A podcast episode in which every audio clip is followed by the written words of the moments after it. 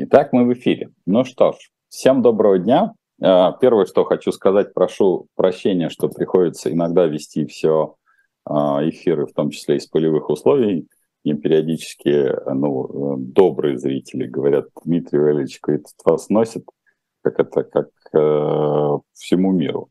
А то вы ведете с какой-то конференции, где вроде как бы укроешься в каком-то тихом месте, а там начинают вдруг ни с того, ни с того, ни с того, ни с сего столы переставлять.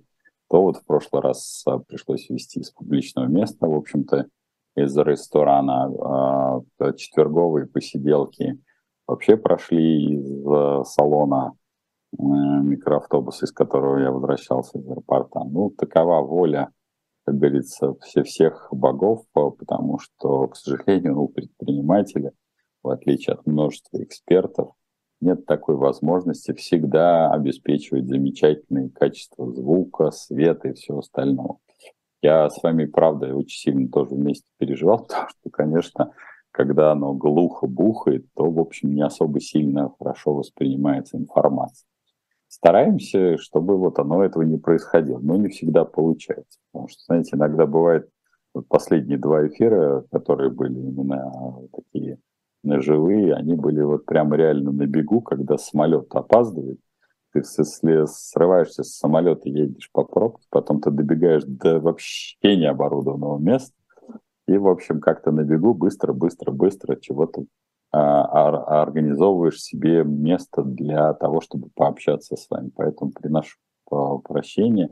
Да, вы абсолютно имеете на это законное право. В общем-то, высказывать свое фэ, говорить ай-яй-яй, как плохо, ну вот а, имеет место быть. Стараюсь, чтобы этого было не так много в нашей жизни.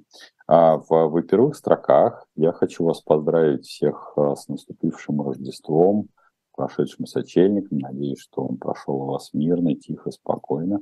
Пожелать вам а, всяческих благ в ваших а, семьях, и чтобы, соответственно, у вас а, приумножалось добро и счастье. Это самое основное.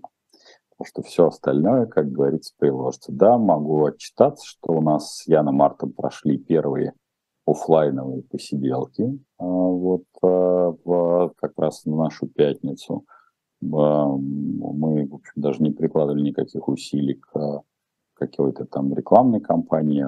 Я даже сейчас, э, в общем-то, и не прикладываю усилий. Я не знаю, сколько там осталось еще продажи билетов на 13 число. По-моему, там один или два. Ну, в общем, э, но сразу могу сказать, что мы с вами поедем еще в Африку. В Африке акулы, в Африке гориллы, в Африке большие злые крокодилы. Это я, собственно говоря, про себя, если вдруг что, потому что вся остальная природа и фауна там прекрасные и удивительные. Ну, это короткие вступления, объяснения, извинения, поздравления и все остальное. Напомню, спасибо Жене Степаненко, который присылает и суммирует все ваши вопросы. Он делает это добросовестно и аккуратно. Сейчас на живом гвозде вы можете задать также свои вопросы. Женечке, если они понравятся, она меня сейчас а, слышит, но я ее не слышу. У нас есть некоторые технические там проблемы на каком-то ну, где-то фельдшер вынул ножницы и перерезал провода. Вот. Но, тем не менее, она, в общем, мне все ваши вопросы суммирует, и вы их сможете, можете задавать. Я их прекрасно читаю, если, если вы говорите, скажем так, если уж э, я не смогу их увидеть э, или услышать, то вот и вопросы, в общем, в принципе, э, приходят. Ага, ну что ж, а, вот вопросы тогда я, с вашего позволения, буду отвечать того, что приходит прямо онлайн на живом гвозде. Не забывайте, кстати, подписаться на Потапенко прямой, потому что да, там и не всегда качественный звук и свет, но я там всегда точно присутствую. Поэтому с большим удовольствием вас там вижу и слышу. А, Виктор, а, спасибо за поздравления. С вашего позволения я для экономии времени буду читать, но всегда это приятно, очень мило. Как вы думаете, имеет ли смысл ориентировать свой бизнес в Казахстане на работу с Российской Федерацией? Не ухудшается, не ухудшаются ли торговые связи? Потому что тут стоит «или».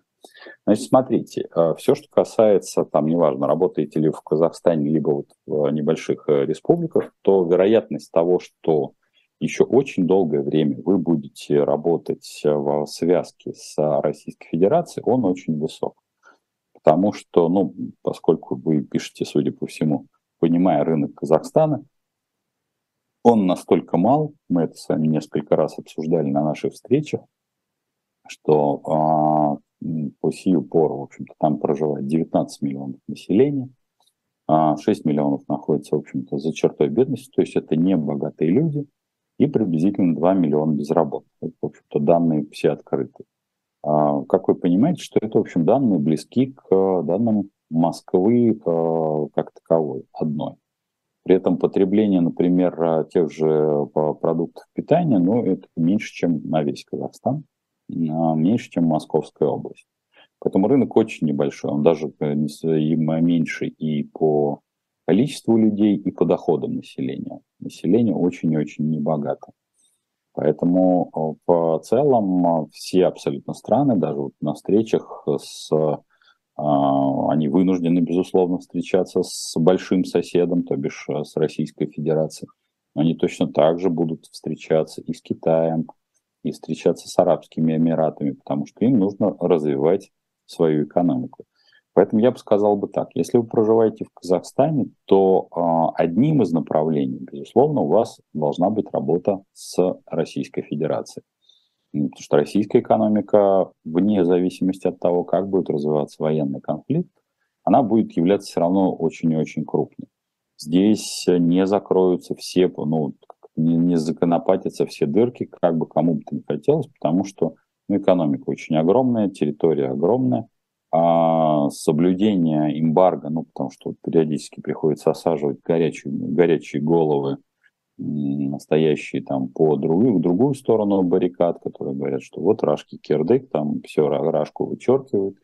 Ну, как могут вычеркивать, если там, условно говоря, четыре крупных страны, ну, в первую очередь, там Турция, Китай и Индия вовсю работают с Российской Федерацией. Причем работают э, не покладая рук и, главное, денег и товаров. Поэтому говорить о том, что ее вычеркивают, ну, было бы глупо.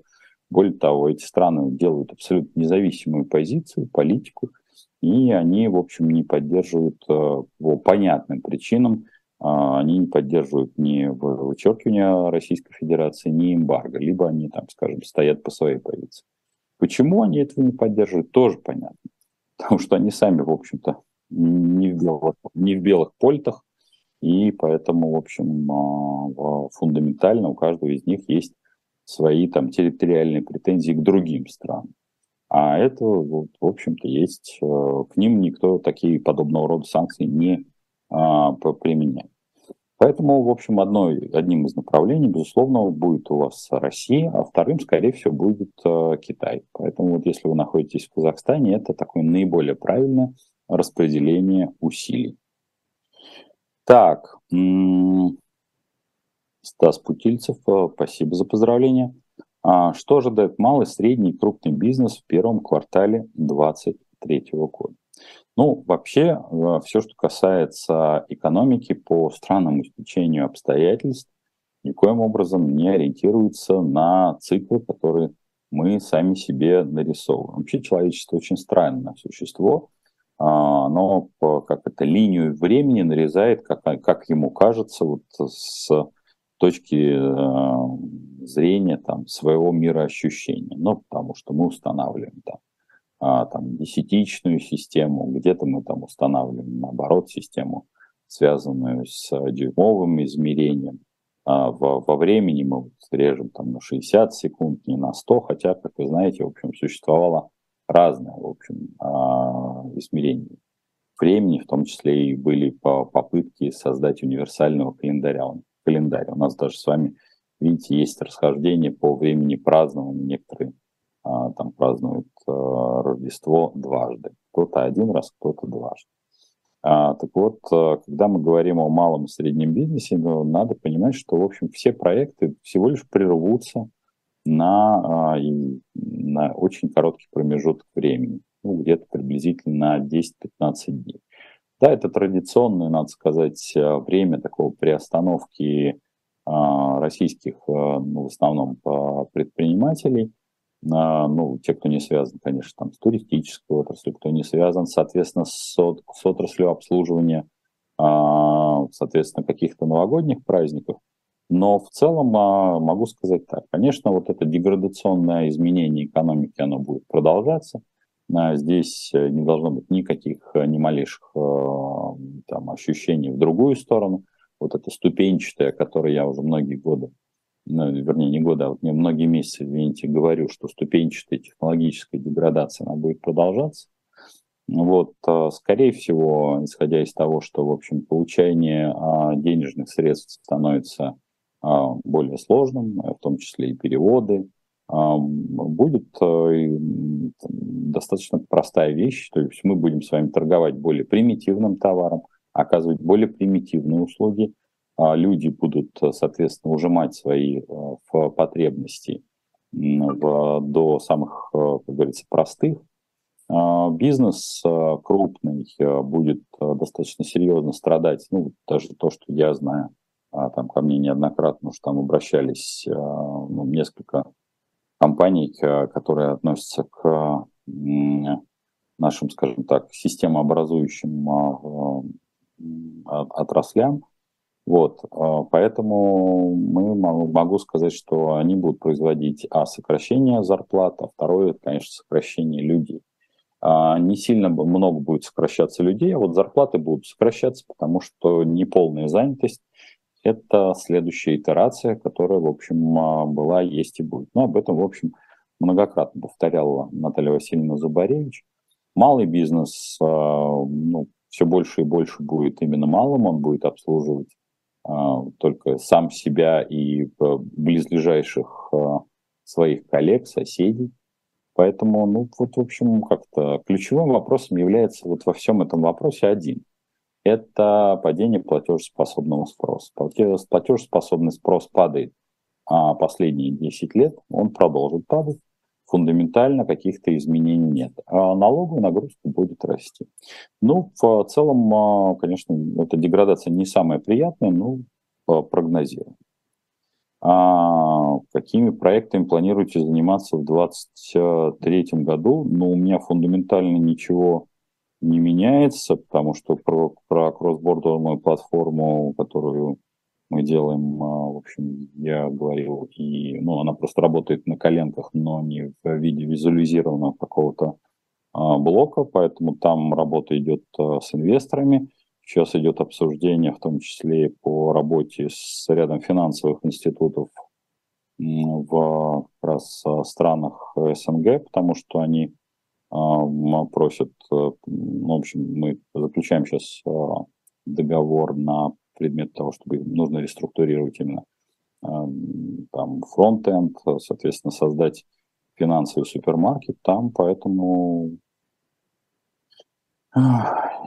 есть чем, как говорится, развлечься. Так что Мотаться я буду не, не меньше, а может быть и больше. Надеюсь, что будет э, небольшой перерыв, но я с большим удовольствием. В общем, не, мы, для меня работа никогда не являлась э, чем-то тягостным. Безусловно, не буду вас оставлять с точки зрения э, экономического политпросвета. Тут э, помогать всем остальным, э, всем остальным компаниям, которые будут обращаться за стратегией, там, тактикой буду их а, сопровождать, потому что, в общем, считаю, в этом не только, как говорится, деньги, но и в первую очередь считаю, что это крайне важно, не, чтобы компании не утонули в а, этом сонме, в общем, незначимой информации. Поэтому буду ходить в советы директоров точно так же, как ранее.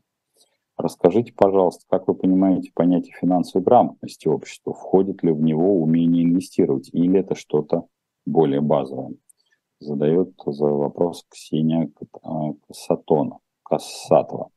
А, смотрите, я бы сказал бы так. Для того, чтобы про умение инвестировать сейчас нам начать говорить, то я бы сказал бы, что это а, следующая итерация. Все-таки финансовая грамотность, ну, нам бы неплохо было бы, чтобы, в общем, а, ну, процентов 80-85 достаточно легко а, пользовались не только приложениями а, банковскими, которые у нас действительно весьма неплохие, мы с вами это обсуждали, но и в том числе хотя бы а, могли а, ну, создавать ну, элементарно, там, знаете, грамотно перекладывать с одной хотя бы валюты в другую, потому что мы же с вами тут уже устали, но я, вот, наверное, точно устал уже отвечать на один и тот же вопрос, что базовый, базовый там такой навык инвестирования это десятину откладывать в доллар, но если мы сейчас с вами проведем какой-нибудь внешний опрос, то вообще навык э, откладывания хоть какой, какой-то суммы он отсутствует. Потому что большая часть наших сограждан будет отвечать, «А, да у меня и откладывать-то нечего. При этом, а, если я им скажу, что надо откладывать там десятину, например, там с, с тысячи рублей, которые вы заработали, ну, то бишь очень небольшую сумму, 100 рублей, то они будут смеяться. И э, смеяться именно по причине того, что будет разговор, ну что такое 100 рублей, ну что я такое отложу, ну что я на них куплю.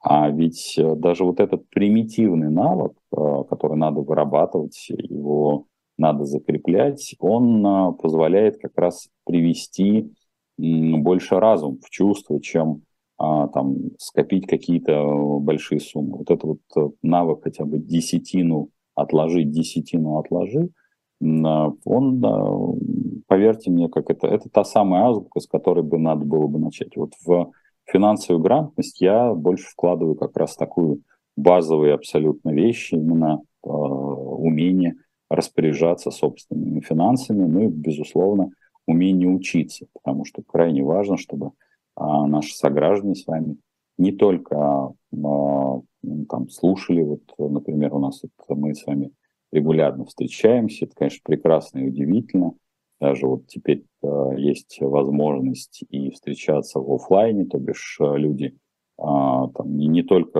там, какие-то финансово-промышленные группы могут пригласить на встречу, на беседу, но и, в общем, люди за другим состоянием просто обсудить какие-то не только финансовые, но политические вопросы. Но по, по факту, в общем, а, надо вот этот навык, а, соответственно, его наращивать, базовый какой-то. Поэтому вот скорее финансовая грамотность – это про умение учиться, а, умение, соответственно, делать какие-то примитивные даже движения. А, как оцениваете а, завершившуюся сделку по приобретению ВТБ банка открытия? Ну, я бы сказал бы так, что это ну, мера скорее вынужденная для а, группы открытия, потому что все, что касается ВТБ групп, это группа, которая, в общем, абсорбирует в себя, по большому счету, многие финансовые активы. Здесь Самая большая сложность в том, что а, вот эти активы, они излишне раздуты с точки зрения персонала, с точки зрения излишних бизнес-процессов. И по большому счету, если мы бы подходили именно с точки зрения рыночного механизма к управлению, например, группой ВТБ, то там а, нужно было бы производить а, серьезное упрощение и серьезные сокращения. Но, как вы сами понимаете, это практически невозможно, потому что в чем сложность э, всех э, так называемых финансово-промышленных групп, что они по большому счету копируют э, то, что мы ошибочно называем государством. Ну вот мы с Яном Мартом как раз на по, по живых посиделках полу в шутку, полу всерьез, каждый рассказал там о том, что а, нет ни одной а, частной или около государственной корпорации, в которой бы не было огромного а, там, штата всяческих прихлебателей, которые там создают обязательно там, этот, отдел протокола в обязательном порядке, офис первого, ну, то бишь копирование прямо, и при том, что зачастую сами там мажоритарные акционеры далеки от этого, но вот э, кормят огромное количество рыб прилипал, которых, которые в целом потом и поглощают а, саму компанию. Многие, многие даже не отлавливают, что э, большинство наших э, структур и там, мажоритарных акционеров зависимы от своих менеджеров э, настолько высоко, то не в состоянии принять никаких решений. То есть даже их э, самые благожелательные решения, которые там лежат в области там, промышленной политики, финансовой политики, там, э, вопросов инноваций в рамках их групп, они вот, что называется, замыливаются. Именно по причине того, что количество принимающих вот этих рыб-прилипал, которые сейчас, особенно сейчас, вот в преддверии э, Нового года, ждут, не дождутся окончания а, там, а, января месяца, чтобы получить свой обязательный годовой бонус, потому что ради этого они и работают. Они уже давно, там, структуры перестали быть предпринимательскими, а стали абсолютно бюрократическими. И они производят э, зачастую пар, а вся их доходность только за счет того, что, в общем-то, низкая конкуренция.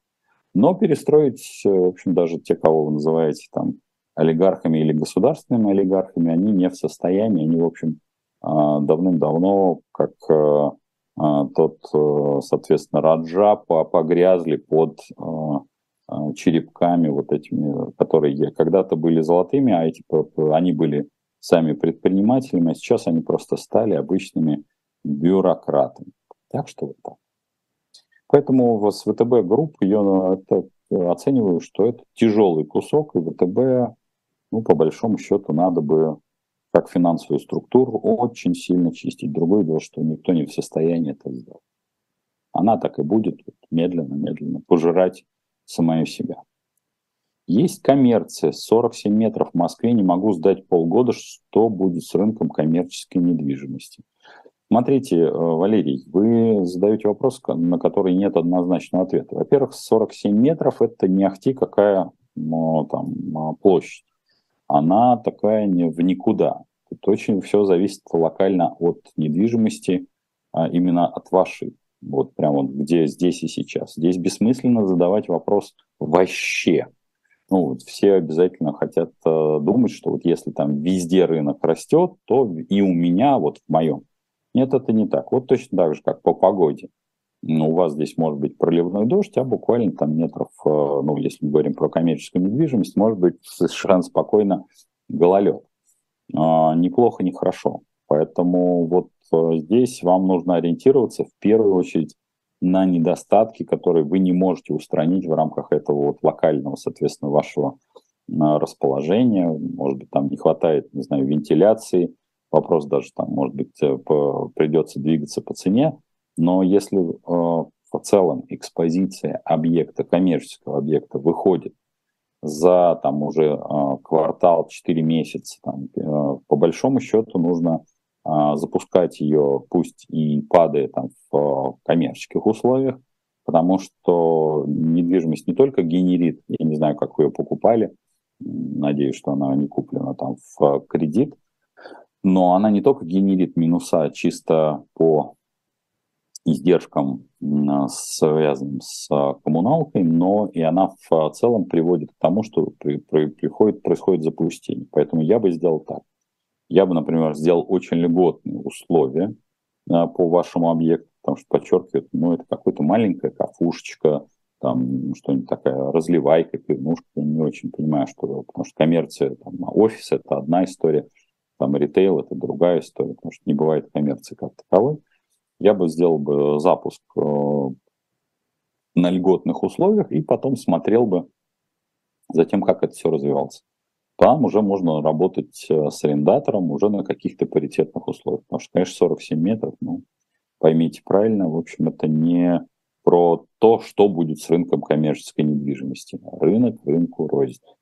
Рынок на одной, на одной и той же улице, даже по разную сторону потока, он различается. Поэтому э, я не, не могу давать вот этого универсального совета про заряжание в воду.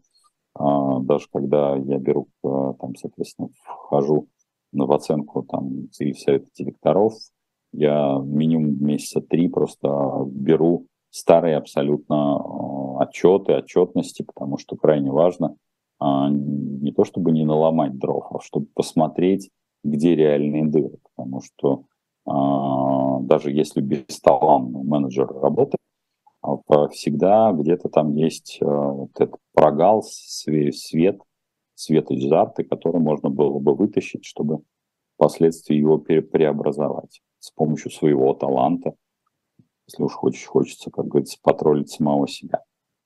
Что происходит с экономикой Украины, какие перспективы в 2023 году? А, ну, и с экономикой Украины не, весьма, безусловно, непростые э, тенденции развития, скажем так, э, для того, чтобы она просто функционировала, она вынуждена, и финансовые власти Украины вынуждены а, обращаться исключительно на Запад, потому что самостоятельно выдержать э, военное бремя они не могут, ни в военном смысле, ни в э, смысле, соответственно, финансовом. Э, э, у них остаются неплохие перспективы, то бишь Украина остаются неплохие перспективы с точки зрения как раз э, зерновых э, культур, то бишь несмотря на то, что э, большая часть территории как раз и э, Юго-Востока, она э, работала по зерновым, э, и в этом году никаких там, посевов не было, потому что, в общем, в результате там, не только со самих военных действий, но и не обработки, отсутствия людей, там, конечно, ничего не сеется.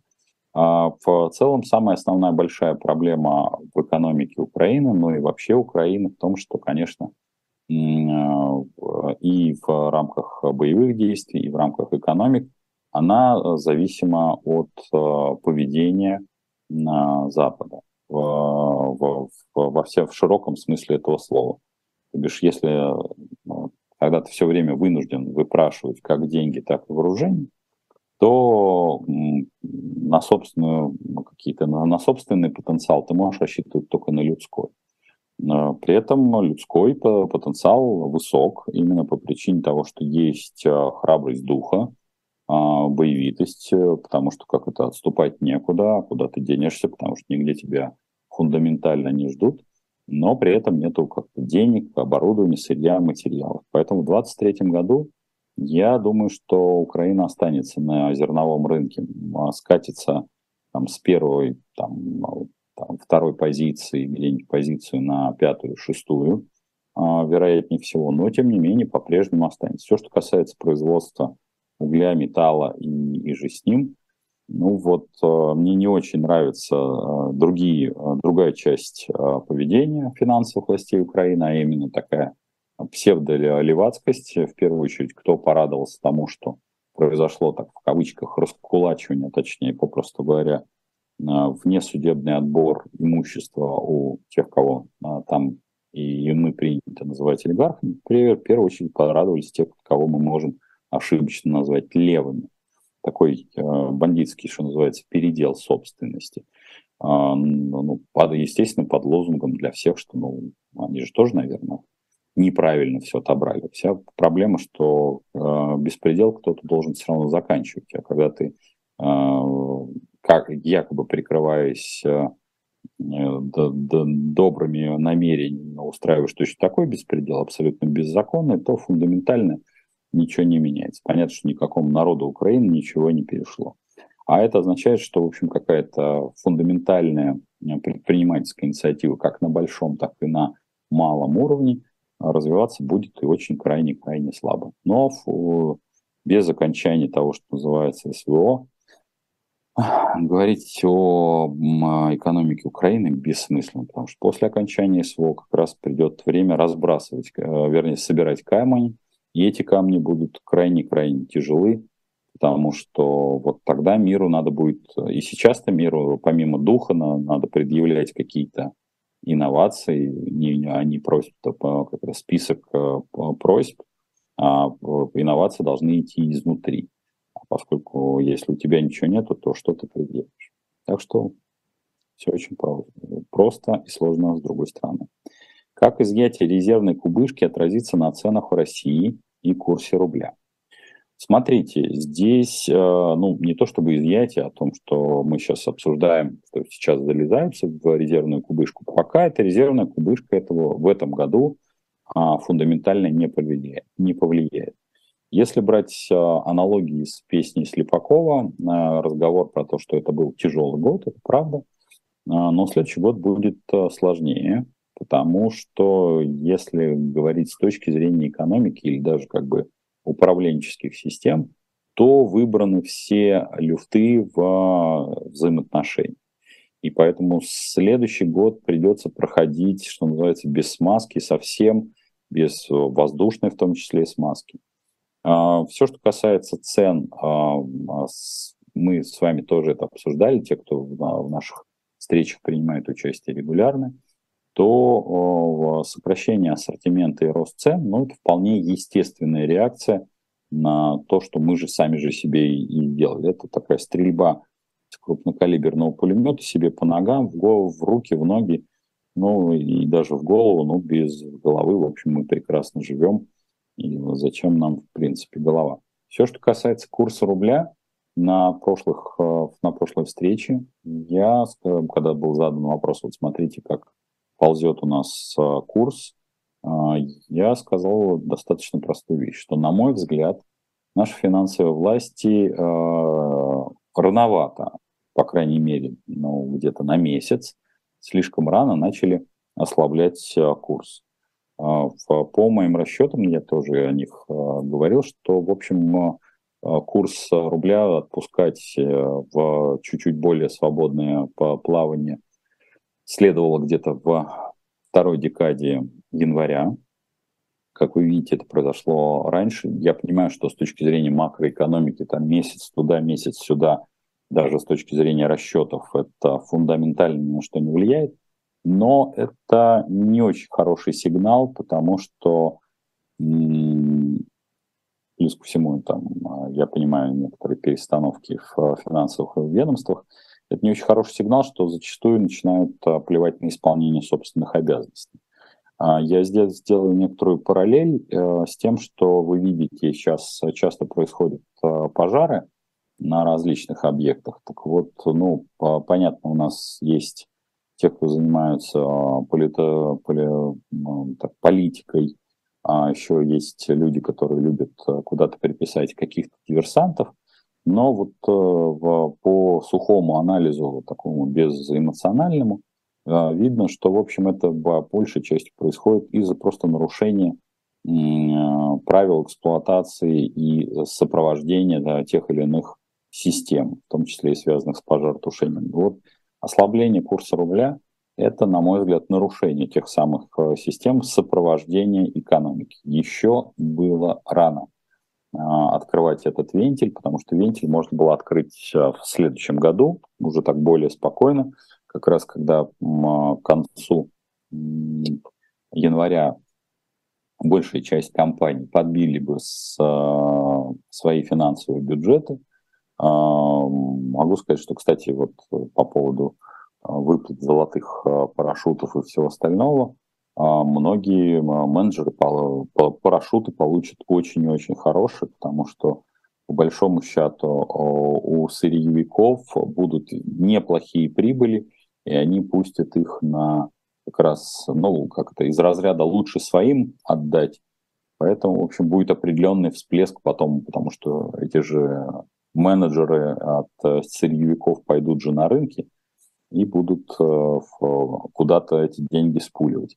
У них не очень много возможностей, они в том числе вынуждены обращаться к, ко мне, потому что, в общем, выезжать они а, не могут, они, в общем, как-то привязаны к, к этой борже, но деньги у них есть, а им нужно заботиться в том числе и о завтрашнем.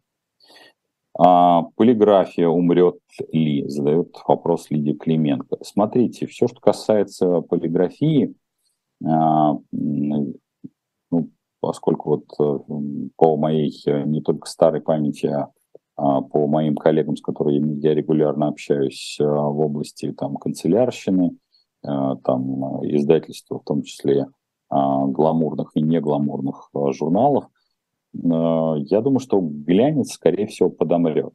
Да, то есть рассчитывать на то, что будет, у нас будут там глянцевые журналы, именно в каком-то там высоком там, качестве, или книги а, с высокой степенью полиграфии, они, скорее всего, будут а, завозные. То есть они будут производиться в Финляндии, как это происходило обычно при советской власти, а, да и при российской, скажем так, и при российском изобилии. В общем, фундаментально мы не поменялись. все, что касается завоза Хидельбергов сюда, есть такая матерная, соответственно, фирма. А, здесь есть несколько машин, но это машины очень сложные технически, они, к ним требуется ну, как крайне качественная, скажу, бумага, поэтому вот глянца, глянца скорее не будет. Все, что касается примитивной э, печати, было, есть и будет. Мы с вами, в общем, жили при советской власти, когда, в общем, бумажка была такая серая, туалетная, и она, в общем, могла, книга могла использоваться по двойному назначению. Посидел, почитал и даже вытер попу. Как вы относитесь к Узбекистану как стартовой точке бизнеса? Пока мне тяжело из-за культурных отличий.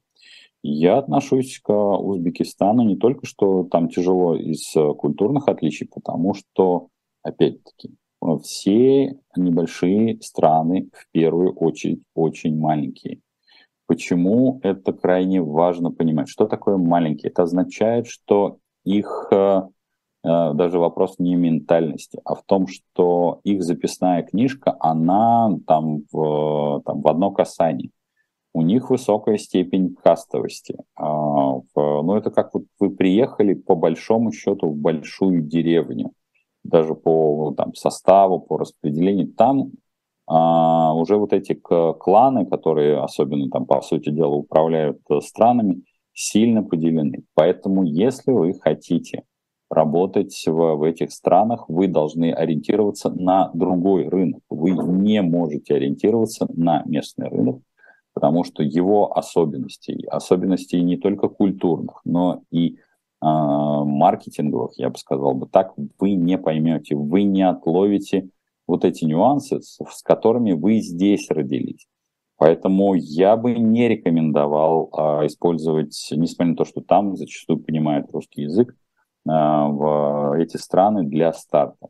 Я могу вам только порекомендовать использовать эти страны в качестве а, какого-то промежуточного звена, но ехать нужно туда, где есть деньги, а деньги есть в не очень большом количестве стран. Это в первую очередь Германия, это во вторую очередь, соответственно, Соединенные Штаты, ну и там уже можно выбирать, соответственно, там и с Испанию, Италию, но тоже пометуя, что чем меньше страна и меньше э, через нее проходит, скажем так, потоков, тем больше и больше будете сталкиваться с такой штукой, ну, я это называю деревенскостью, то бишь у вас, вы, вам надо будет там в этой деревне про проживать, при, присиживаться, прилеживаться, в, входить в альянсы, насколько э, местные неопредел... не установленные законом, но существующие межличностные законы будут на вас влиять, это очень большой-большой вопрос. То есть внешне это все деревни как бы одинаковые, но всегда есть некая какая-то тонкость, и поэтому я бы, честно говоря, не рекомендовал бы ни Узбекистан, ни другие страны использовать, а тем более уж для старта бизнеса. И же э, надо ехать туда, где денег много, а там денег мало. Плюс высокая-высокая э, клановость. Имеет ли смысл начинать малый бизнес в 2023 году? А, вопрос а, достаточно абстрактный. Во-первых, какой, в какой, в какой локации? А, начало бизнеса – это не, как это, не в спортзал сходить. Или там, не знаю, или в кино, или в театр. Поэтому мало бизнеса, вот я недавно в очередной раз читал лекцию по школьникам, я, как, я им сказал, что вы никогда не, не, не попадайтесь ко мне как ментору, хотя они все почему-то, наоборот, после этого захотели как раз попасться как ментору. Если вы считаете, что там бизнес это про деньги. Бизнес это еще одна степень свободы, и то только в том случае, если вы протянете стандартные 36 месяцев. Поэтому здесь э, бессмысленно этот вопрос задавать. Это степень свободы, которую вы хотите получить или не хотите получить. И вы, скорее всего, будете работать больше, э, вас будут видеть меньше дома, вы не будете отдыхать, и шансов на разорение у вас будет существенно больше, чем вы пойдете в найм. Поэтому вот когда вы задаете подобного рода вопрос, здесь, если брать э, сухой, сухую а, табличку Excel, вот я это в том числе и школьникам сказал, куда выгоднее пойти работать э, как раз в государственные учреждения, и там, особенно если у вас есть папа, мама, и там э, растить, если, опять-таки, если исходить из прагматичной штуки, которая вот обычно считается в табличке Excel. В противном случае это минусово, потому что шансов, как это в конце э, трех лет, то бишь 36 месяцев, что вы не разоритесь, он всего 4%. Помните об этом. Так, а в чем разница покупки недвижимости в ипотеку с первоначальным взносом и без него? А разница заключается в том, что в, когда есть э, ипотека без э, первоначального взноса, эти объекты, как правило, цена уже изначально заложена. То бишь ни девелопер, ни банк э, ни в коем случае не теряют в этой сделке. Там всегда как минимум э, 4 игрока. То бишь там есть вы, человек, который за все платит вне зависимости от того, что там не происходило. Есть девелопер, есть банк и страховая компания. А, вот а, вы в любом случае оплачиваете. А, сейчас Центральный банк попытался, в общем-то, ограничить так называемую нулевую ставку ипотеки или ипотеку там под 0,01%.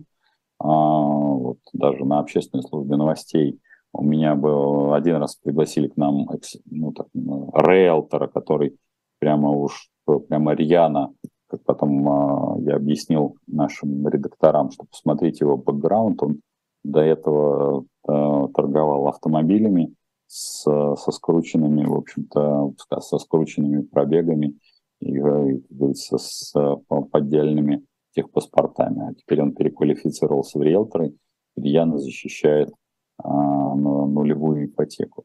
Так вот, основная логика, просто там поднимается цена изначально, и то бишь вы Э, прямо сразу оплачиваете, в общем, все проценты банка. Если вы смотрите любой банковский э, договор, сначала вы оплачиваете э, проценты банку, страховки, все риски, и только после этого вы начинаете гасить тело кредита. Ну, таков рынок, такова ипотека. Здесь фундаментально это есть у вас доход или у вас этого дохода нет. Можете ли вы оплачивать эти ипотечные э, выплаты а, там и сопутствующие, потому что, напомню, страховка никуда не уходит. А, коммуналка там есть. Если объект эксплуатируется, соответственно, в этом объекте нужно делать раз там 3-4 года какой-то хотя бы косметический ремонт. Так что разница существенная. Налоговое, налоговое резидентство автоматически так, налоговая. Налоговая резиденция автоматически сама определяет через запрос пограничников, или же пока сам не заявит, что стал не резидентом, они не дергаются. Не сталкивались ли официально безработные.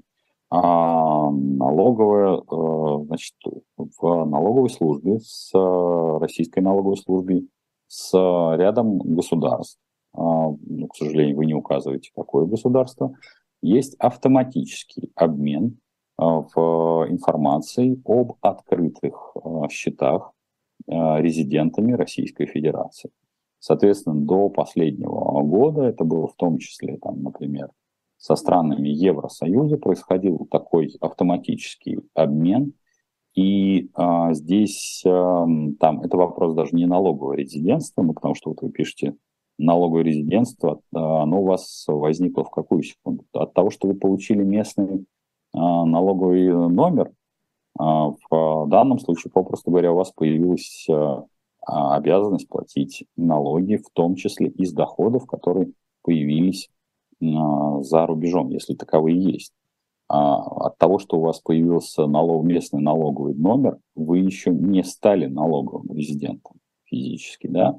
У вас, у вас появилась обязанность проинформировать налоговую службу о наличии счетов только у вас появится объект налогообложения, а именно там какие-то доходы или а, там, наоборот, расходы на той территории, о которой вы сейчас говорите, вот только в этом случае у вас появляется налоговое резидентство. До этого момента налоговое резидентство вы не являетесь. Не являетесь. Могут ли Китай, Саудиты и Россия перейти на расчеты за нефть в юане? Что будет с курсом доллара в 2023 году тогда? А, а, теоретически они, конечно, могут перейти а, на расчеты в юанях. Другое дело, что я хотел бы вам напомнить, что Китай – это вторая страна мира. Россия была на 11 месте. Вопрос, зачем с очень небольшой страной рассчитываться в, там, в своей национальной валюте, которую ты в том числе регулярно ослабляешь? В России, если вы задаете вопрос про курс доллара внутри э, нашей страны, то, в принципе, он уже давным-давно э, как-то связан со многими факторами, а не только с ценой на нефть или есть в наших расчетах юань или доллар. Во-первых, доллар все равно останется, потому что все, что касается определения курса за тот или иной товар, он все равно определяется относительно доллара. А потом уже в чем вы перегоняете деньги? В юанях ли? У нас, кстати, Центробанк в свое время – Э, поддавшись э, давлению политиков, перегнал э, часть золотовалютных запасов в юань, в результате чего мы получили колоссальные убытки. Ну, потому что я уже тоже многократно на наших встречах и там на публичных своих лекциях я приводил и привожу эту картинку, что юань не входит даже в пятерку э, валют, в которых э, составляются золотовалютные запасы стран. Он находится лишь на шестом месте, на котором он соревнуется с канадским и австралийским долларом. При том, что мы с вами в нашем контексте не обсуждаем там, не экономику Канады или там э, переход какой-нибудь Австралии на расчеты исключительно в своей, э, там, в своей валюте. Причина очень простая. Почему там страны и компании выбирают именно такой набор валют. Там первым, естественно, присутствует доллар, евро, а, там дальше фунт стерлингов а, и там швейцарский франк. А причина очень простая. Все выбирают стабильную экономику, то бишь там, где нет потрясений. Важно, а, как там развивается, какой там политический режим, ведет ли он какие-то там захватнические или, наоборот, оборонительные баталии. В данном случае все, что касается Китая, ну, Китай э, известно тем, известен тем, что относится к своей э, валюте как э, к мягкой валюте, которую регулярно, в зависимости от необходимости, ослабляет. Как вы видите сейчас, то, что развивается в Китае, в Китае достаточно серьезная а, происходит пандемия, то бишь развивается по-прежнему там какая-то версия а, там, вируса. Тоже мы, те, кто с нами очень-очень давно, еще в 2019 году, я произносил этот тезис, что вирус – это штука безмозглая, и ему все равно, где ему плодиться, ему нужно три основных составляющих. Это скученность народа, влажность и тепло. И Китай всегда был, есть и будет а, такой, э, соответственно, биологической фабрикой. И поэтому, но сейчас, как вы видите, ограничительные меры Китая недостаточно лайтовые, то бишь э, такого жесткого закрытия, там границ нет. Там есть какие-то локальные свои закрытия, они вызывают протесты, это абсолютно нормально. Поэтому рассчитывать, опять-таки, тоже в этом контексте, что как-то это поменяет отношение там, к курсу рубля, да нет, у нас э, нам свои концы с концами надо, у нас основное, как э, сводить внешний торговый баланс по нефти и газу и э, выполнять или не выполнять так называемые социальные обязательства. В своих первых книжках я же писал о том, что в зависимости от напряжения в системе управления, которое мы ошибочно называется государством, то отрезаются, ну прямо как откусываются лапки по, по степени неважности, скажем так. Сначала отстегиваются инфраструктурные про проекты, потом отстегивается то, что касается социалка, потом только отстегивается то, что касается так называемых военных расходов, и в последнюю очередь отстегивается то, что касается э, спецслужб. Ну, потому что это авторитарная система управления, за ее задача сохранять самое себя. Вот. И вот на это, на курс будет влиять в первую очередь вот Э, те, те обозначенные ранее причины, насколько будут исполняться или не будут исполняться э, социальные обязательства. По большому счету, следующий год должен быть идти под флагом, э, да ну ее нафиг всю эту социалку. То бишь она должна идти, в общем-то, по боку. Нет, при этом, конечно, публичная риторика должна оставаться такое же, что вот мы там, да, да, мы обязательно будем бороться там с бедностью, с, с чем угодно, ну, в общем, чтобы у всех было все хорошо. Так, а, ну, Дмитрий, а, инфляция там, инфляция здесь, почему золото застыло и упорно не дорожает? Вот это в, из Латвии задается вопрос. А, скажите ключевой вопрос. Когда вы искренне считаете, что золото это какой-то защитный актив, то это э, больше такая фигура речи. Потому что, и даже когда мы произносим золото-валютный запас, ну, по большому счету, если брать с точки зрения там, практического применения, то есть куда более интересные, э, соответственно, металлы, в которые можно было бы вкладываться. Поэтому золото пока не должно дорожать, потому что его использование весьма и весьма в 21 а, веке ограничено.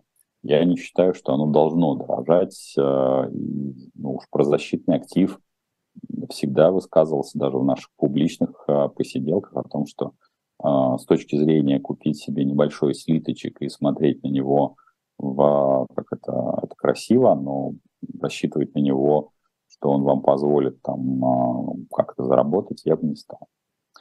А, когда Российская Федерация закроется, 23, 24, 25 или никогда, до уровня СССР, и будут необходимы документы разрешительные для граждан любого пола.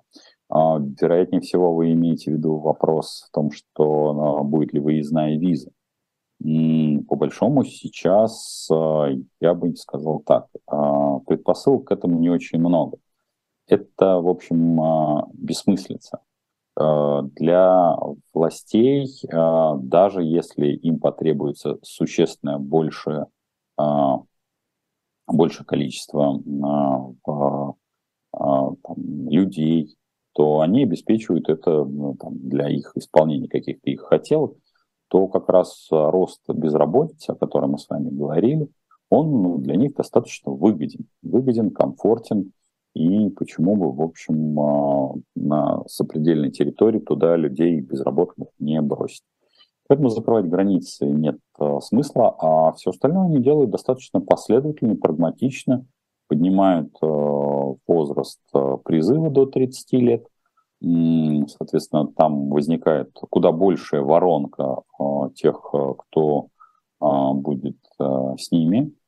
Вот в, плюс ко всему внедряют идеологию в куда более нижние уровни сознания, то бишь в детские головы, ну, чтобы потенциально, соответственно, можно было исполнять те или иные их хотелки без а, вмешательства там, каких-то репрессивных органов, чтобы люди сами хотели а, там, отомстить за отцов, а, сыновей, дочерей, там, наказать проклятых нацистов.